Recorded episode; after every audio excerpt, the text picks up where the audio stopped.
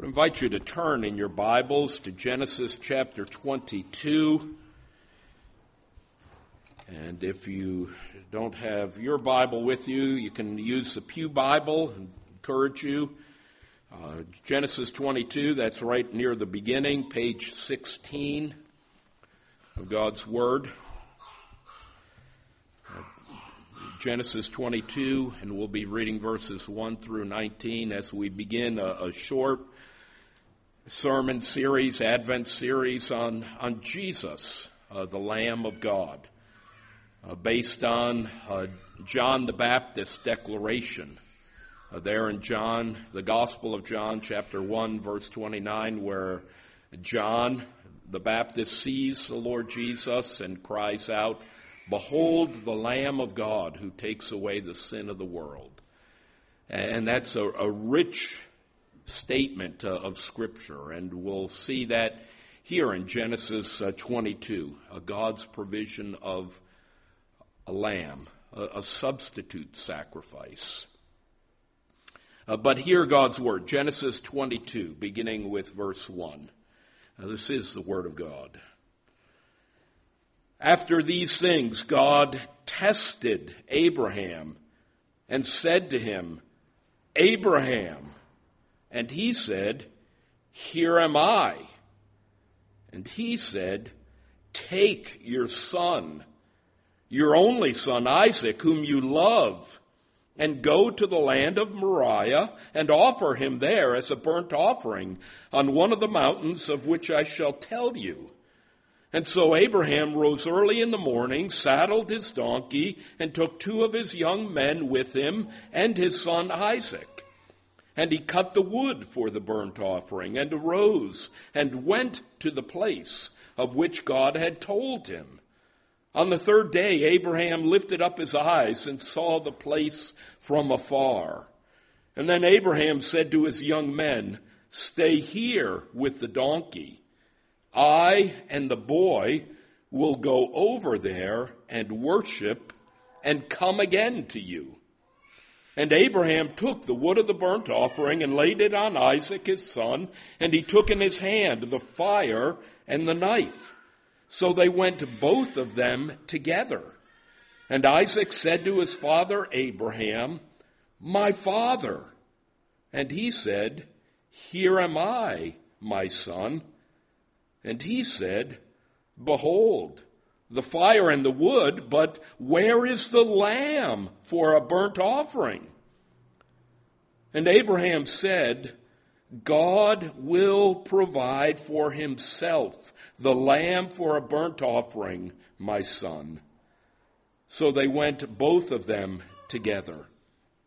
And when they came to the place of which God had told him, Abraham built the altar there and laid the wood in order and bound Isaac his son and laid him on the altar on top of the wood. And then Abraham reached out his hand and took the knife to slaughter his son. But the angel of the Lord called to him from heaven and said, Abraham, Abraham. And he said, Here am I. And he said, Do not lay your hand on the boy or do anything to him, for now I know that you fear God, seeing you have not withheld your son, your only son, from me. And Abraham lifted up his eyes and looked. And behold, behind him was a ram caught in a thicket by his horns. And Abraham went and took the ram and offered it up as a burnt offering instead of his son. So Abraham called the name of that place, The Lord will provide. As it is said to this day, on the mount of the Lord it shall be provided. And the angel of the Lord called Abraham a second time from heaven and said, By myself I have sworn, declares the Lord because you have done this and have not withheld your son, your only son, I will surely bless you And I will surely multiply your offspring as the stars of heaven and as the sand that is on the seashore. And your offspring shall possess the gate of his enemies. And in your offspring shall all the nations of the earth be blessed, because you have obeyed my voice. So Abraham returned to his young men, and they arose and went together to Beersheba. And Abraham lived at Beersheba. Amen to this reading of God's holy, divinely inspired word. The grass withers, the flower fades, but the word of our God will stand through the ages. Let's pray. Lord God, every page of Scripture, every chapter, every book of the Bible, Old Testament and New Testament, uh, declares your sure, strong, and saving love for us in Christ. And Lord God, we pray this morning that, that, even as we study this portion from Genesis, that your Holy Spirit would be at work in our hearts and minds, Lord, helping us not only to understand and grasp uh, the the uh, the rich scriptural truths you have for us, but may this truth transform our lives, uh, so that we would be growing in our faith and love for the Lord Jesus Christ. Uh, we ask this all in Jesus' name, Amen. Uh, Christmas is that time of year when when parents, especially mothers uh, try to hide their, their perfect Christmas gifts that they've already purchased. They try to hide them from uh, their curious children. Of course, it's wrong to lie about what you've purchased and, and where you've hidden the gifts. I just want to make that clear here. Uh, but at just the right time, uh, loving parents will bring forth the prized presents, bring them forth out of hiding, uh, so that they will be joyfully received from the children at, at Christmas. Uh, for loving parents know how to provide gracious gifts to their beloved children. Well, here in Genesis 22, and would invite you, encourage you to keep your Bibles open to that, that portion of Scripture. We're going to be looking at it closely um, applying it uh, to our walk of faith with Christ. Here in Genesis 22, we behold uh, the Lord's providential provision of the gift of faith for his servant Abraham. You know, there in, at the very beginning, uh, Genesis 22, verse 2, uh, the Lord, we hear the Lord as he calls to Abraham to sacrifice his son his only son, his beloved son. A great step of faith. I believe this could be called the, the greatest challenge of faith uh, to any human here on earth. Yet, even as Abraham moves forward in faith, he, knows that, that God is gracious that, that God is faithful to his covenant promises, that God will provide for him in this time of spiritual testing, just so that we uh, keep the, the, the central truth, the central truth. Uh, there, the key verse that we'll be focusing on is Genesis 22, verse 8 uh, that even as he prepares to sacrifice his son, Abraham can say in faith, uh, Genesis 22 verse 8, Abraham said, God will provide for himself the lamb for a burnt offering, my son. So they went, both of them, together. And then at the end, uh, we'll, we'll see Abraham's sure faith in Christ. He, he rests in the Lord, even as he returns home to Beersheba. You know, for God's providential provision of a substitute sacrifice brought reassurance and rest to this faithful believer and to all of his family. Uh, but here this morning, let's be focusing on, uh, on this scriptural truth that the Lord tests our faith, causing us to rest in his gracious provision. That was true of Abraham. But the Lord is still involved in that kingdom work, in, in his church, in his families, in each of our hearts, testing our faith day by day, causing us to rest in his gracious provision. Well, how can tested believers rest in God's gracious provision? Well, first we'll see that there, there's a providential testing of the faith there in verses 1 through 6, a, a providential task of faith in verses 7 through 14, and finally a providential testimony of God's faithfulness there in verses 15 through 19. We begin with that providential testing of our faith in God. Now look there, Genesis chapter 22 verse 1. After these things.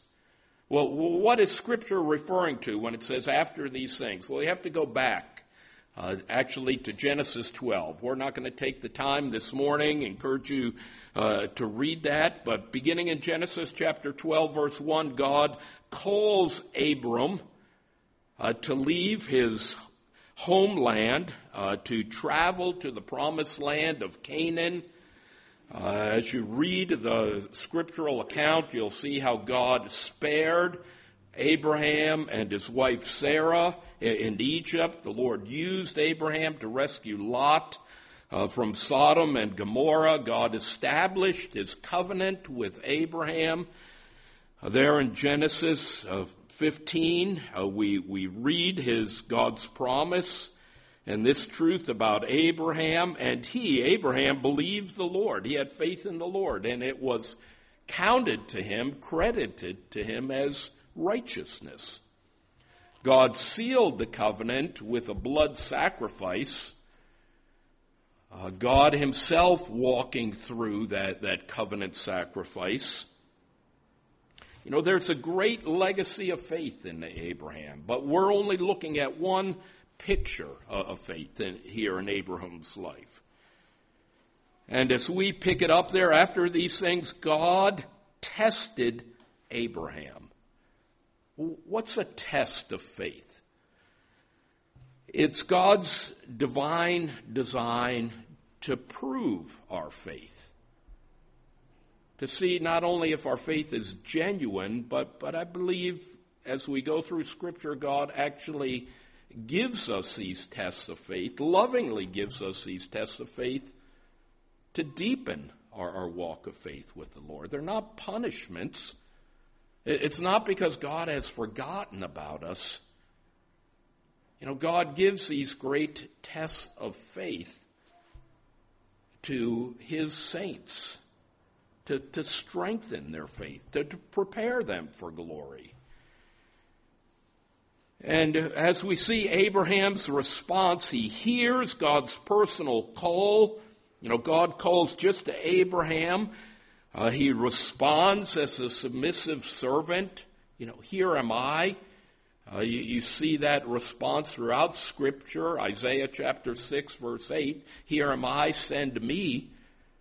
You know, but here is Abraham. You know, God is testing him, God is calling him, and, and Abraham is saying, Here I am, Lord.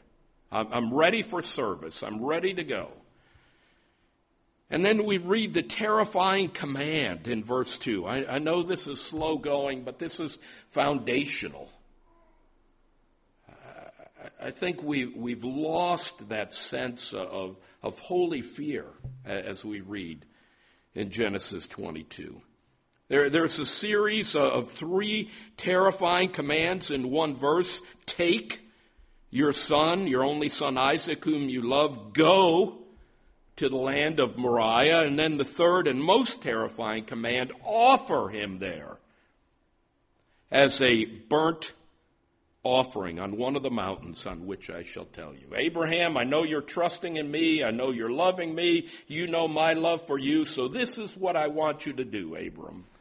Because you love your son and you love me, I want you to go and take your son, your beloved son, this child of promise, and, and I want you to offer him, to slay him to bind him first and then to place him on that sacrificial fire. You know, and it's especially striking as you, as you look at the, the first part. God knows this. Abraham, take your son, your only son. This is the only son, significant son. You know, we've moved Ishmael is in the shadows, the background, and it's just Isaac at this point. Isaac, whom you love. Isaac, the child of promise. This child that I've given to you and Sarah in your old age. Isaac, who made Sarah laugh. Isaac, who was called was said, it was said of him in Genesis 17:6, kings of nations would come from him. And that's true because Christ, the King of Kings, Lord of Lords, was descended from Abraham, from Isaac. God would establish an everlasting covenant with Abraham. You know, why is this such a terrifying command? You know, a number of ways to look at it, but John Currid captures it this way. Isaac's death would seem to invalidate all God's promises to Abraham. You know, God had made all these covenant promises to Abraham based upon Isaac. And if Isaac were dead, then God's word would be null and void. And that's the especially terrifying aspect of, of this command. And, and yet, what does Abraham do? Verse 3. You know, Abram, Abraham rose early in the morning. He didn't dawdle, he didn't wait till noon, late afternoon, early night. First thing in the morning, first light, Abraham was ready to go. No disobedient delay here. He obeys God's command to march to Moriah. He saddled his donkey, gathered his two young helpers, his son Isaac. They even carried their own cut wood for the fire in case there wasn't any wood there, so they wouldn't have any excuse not to offer this sacrifice. And then on the third day, Abraham saw the place from a distance. He promptly commanded the servants to stay. And we read this in, in verse 5. Then Abram said to his young men, Stay here, you all, the two of you, stay here with the donkey. I and the boy will go over there and worship. Literally, we will worship. And then here's the, the, the striking part, the next phrase, and we will come again to you. Abraham here in faith knows that the Lord will provide. He does not know when the Lord will provide. He doesn't know how the Lord will provide. There's the faith aspect. But he knows that the Lord will provide based on God's unchanging character. His promises are yea and amen in Christ. And so Abraham has this test of faith. He, strikes out for, uh, for Moriah there in verse 6, takes the wood of the burnt offering, laid it on Isaac, his son. And, and there it, it's, it's hard not to see Christ carrying the wood of the cross.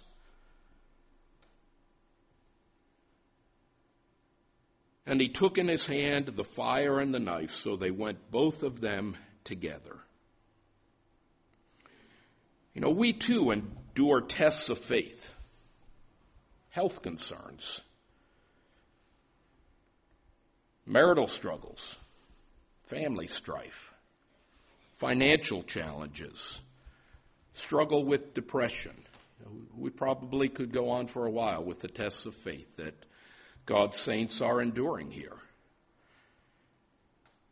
But, but hear what John Owen says about these tests of faith a, a great truth. God oft times reserves great trials for a well exercised faith. God oft times reserves great trials for a well exercised faith. You know, we, we tend to think, well, I'm going through these trials because I don't have enough faith. If only I had more faith, then I wouldn't have these trials. Prosperity, health and wealth gospel, the culture of our day. And here God's word tells us the exact opposite. It says when you're, you're walking in faith with the Lord, when you're loving the Lord, when you're trusting in Him day by day, don't be surprised by these faith testing events. In fact, these, these great trials come for those with a well exercised faith, meaning that uh, the deeper our love for Christ grows, the longer we know Christ, know His Word, the, the greater will be our tests. May not seem like happy news here on the, the first Sunday of Advent. And yet, it's God who is testing us. Uh, the God who loves us in Christ. And nothing can separate us from the love of Christ. Now, here, here we see God's providence. You know, God preserves, God protects, God governs all his creatures and all their actions a providential testing of our faith in God. But then there's a providential task of acting in faith. Verses uh, 7 through 14 here in Genesis 22. You know, we tend to focus on Abraham, and, and rightly so, but, but Isaac has God's gift of faith as well. Look there at verse 7. Isaac has a tender faith, and Isaac here is, is probably about 15 years old. He, he would be considered a man. Uh, this is not a child, a baby or a child. This, this is a young man. And Isaac said to his father Abraham, My father. Uh, that's an expression of endearment, an expression of love. Abba, Father. And Abraham expresses his love to Isaac. Here am I, my son. You know, I'm right here. I'm right next to you.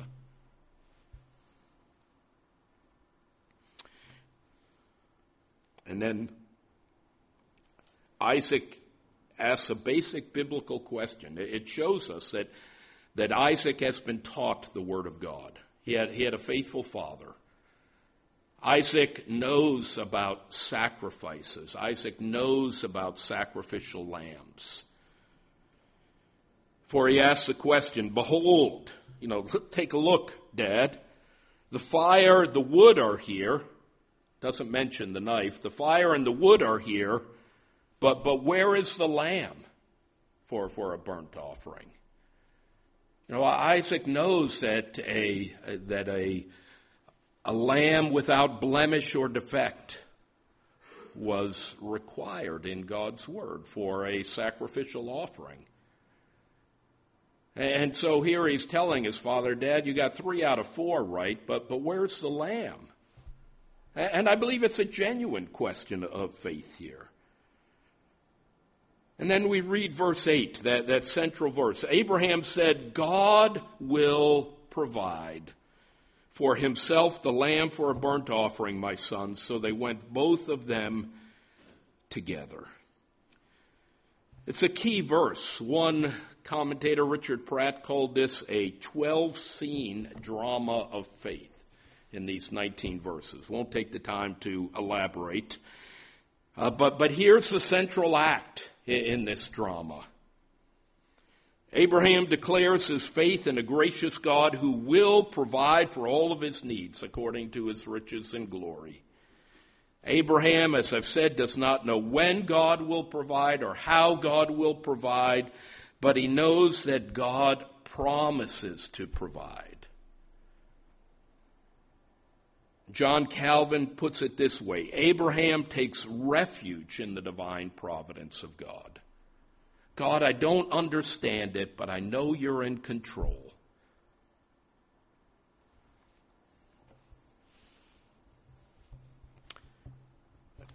And then a beautiful scene. Isaac trusted his father. He trusted the Lord. So they went, both of them together. Isaac could have beat up his dad. He could have run away at that point. But they went together. And Abraham had faithful obedience here. You know, as you go through verses 9 through 12, actually the original language is meant to slow us down. These are not unimportant events. They, they came to Moriah. Uh, Moriah is a, is a significant place. You can find it on your map, but uh, let me read you one scriptural cross reference, Second Chronicles chapter 3 verse 1. This Solomon building the temple. Then Solomon began to build the house of the Lord in Jerusalem on Mount Moriah, where the Lord had appeared to David his father at the, at the place that David had appointed on the threshing floor of Ornan the Jebusite. Now, so here, even in Genesis 22, uh, points us ahead to, to David's sacrifice there at Mount Moriah speaks of the building of the temple, the Holy of Holies, where a sinful man can have access to God through the shed blood of the sacrifice. And so Abraham builds the altar, laid the wood. You know, again, you know, picture this in, in your mind. He bound his son Isaac. You know, that, that's the knife to my heart. You know, taking his son, and like any normal animal, you would bind him so he would not escape. Laid him on the altar on top of the wood. And then Abraham is all set. You know, this is not theoretical at this point. You know, Abraham's not looking over his shoulder saying, I know God's going to come. I know the army's going to come. You know, Abraham has a knife in his hand, raised, set to slit the throat of his son as a sacrifice. And in God's glorious, dramatic fashion, the angel of the Lord calls to him from heaven, and I believe loudly twice, Abraham! Abraham. He, he, he didn't want Abraham to, to, to miss this call from God. And Abraham heard and said, Here am I. Matthew Henry, in writing about this, put it this way Be astonished, O heavens, at this, and wonder, O earth. Abraham's darling, Sarah's laughter, the church's hope, the heir of promise lies ready to bleed and die by his own father's hand, who never shrinks at the doing of it. We see similar language, in fact, greater language in Isaiah chapter 53. You know, thinking of Christ. Isaiah 53, verse 7. Yet it was the will of the Lord to crush him. It was the will of God the Father to crush God the Son he has put him to grief when his soul makes an offering for guilt. He shall see the offspring. He shall prolong his days. The will of the Lord shall prosper in his hand. All that to say, you know, here is a picture of, of God the Father's readiness to sacrifice God the Son for our sins as our substitute for sins. And Abraham hears that call. He responds in faith.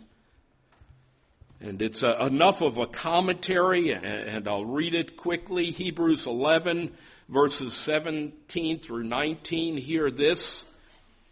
Hebrews 11, 17. By faith, Abraham, when he was tested, offered up Isaac, and he who had received the promises was in the act of offering up his only son, of whom it was said, Through Isaac shall your offspring be named.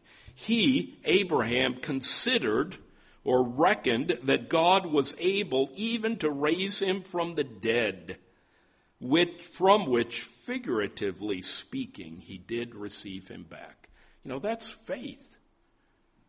But, but that's the same faith God calls us to, to, to believe that, that He can and will provide that sacrifice for our sins, that He will raise us from the dead.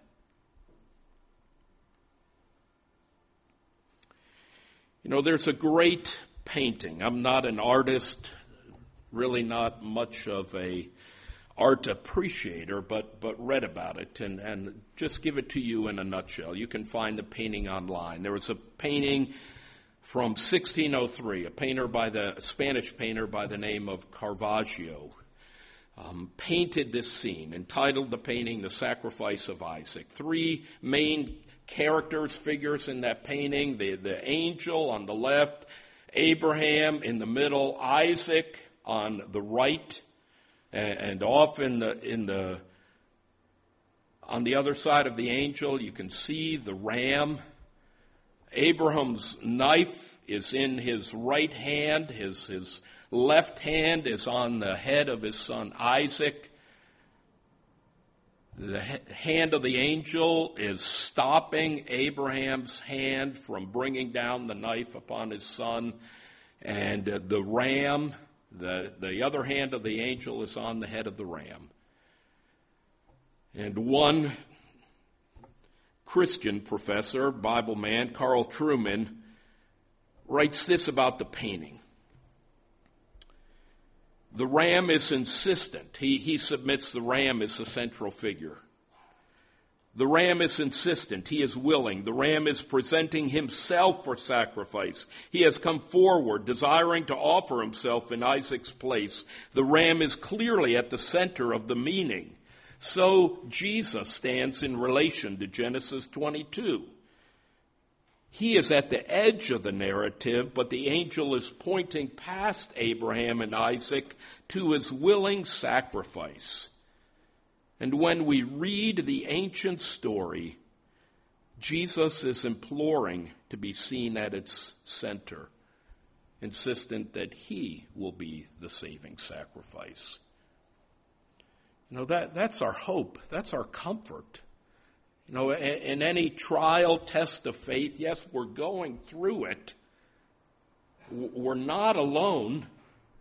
And most importantly, Christ suffered in our place fully paying the price for our salvation. And at the very conclusion there, just to, to tie some of the threads together, there's a providential testimony of, of, God's faithfulness. The messenger, the angel of the Lord, some believe this to be a, a picture of Christ, even in the Old Testament. Uh, he calls again, he reaffirms God's covenant promises to Abraham, you know, saying, God says, by myself I have sworn. these promises rest on my unchanging, unfailing character. If God would break these promises, he would cease to be God. And God gives a promise again to Abram. Blessing, I will bless you. Multiplying, I will multiply you. Your offspring shall possess the gate of his enemies. Again, I believe that points us to Christ. Christ's triumph over sin and death and grave at the cross. And Abraham returned home after this. You know, he, he wasn't distraught. He wasn't wringing his hands. Wasn't confused. You know, in simple and yet sure faith, he, he went back home to, to Beersheba. He, he was resting in God's gracious and providential provision. of that perfect substitute for his son. Well, there's a, we sang that, O come, O come, Emmanuel. And you may wonder why I sing those ancient hymns from the 12th century, but there's a verse there, verse 3. Close with this. O come, thou rod of Jesse. You know, that's Christ, a descendant of Jesse, therefore a descendant of Isaac and Abraham. O come, thou rod of Jesse, free thine own from Satan's tyranny, from depths of hell thy people save, and give them victory o'er the grave. Rejoice, rejoice. Emmanuel shall come to thee, O Israel. Let's pray. Father, we thank you for Jesus, Lamb who was slain from the foundation of the world, Lamb who takes away the sin of the world. Thank you that we can plead to you, God, have mercy on us as sinners, and you hear our prayers because of Christ. You forgive us our sins. You give us assurance of salvation, not in our own faith, but our faith in Christ. So, Lord, we, we pray today that uh, you would reassure us of your love, that we would rest in your love, not only on Christmas time, but every Lord's Day, every day of our life, until that day when you come again or you call us home. We ask this all in Jesus' name.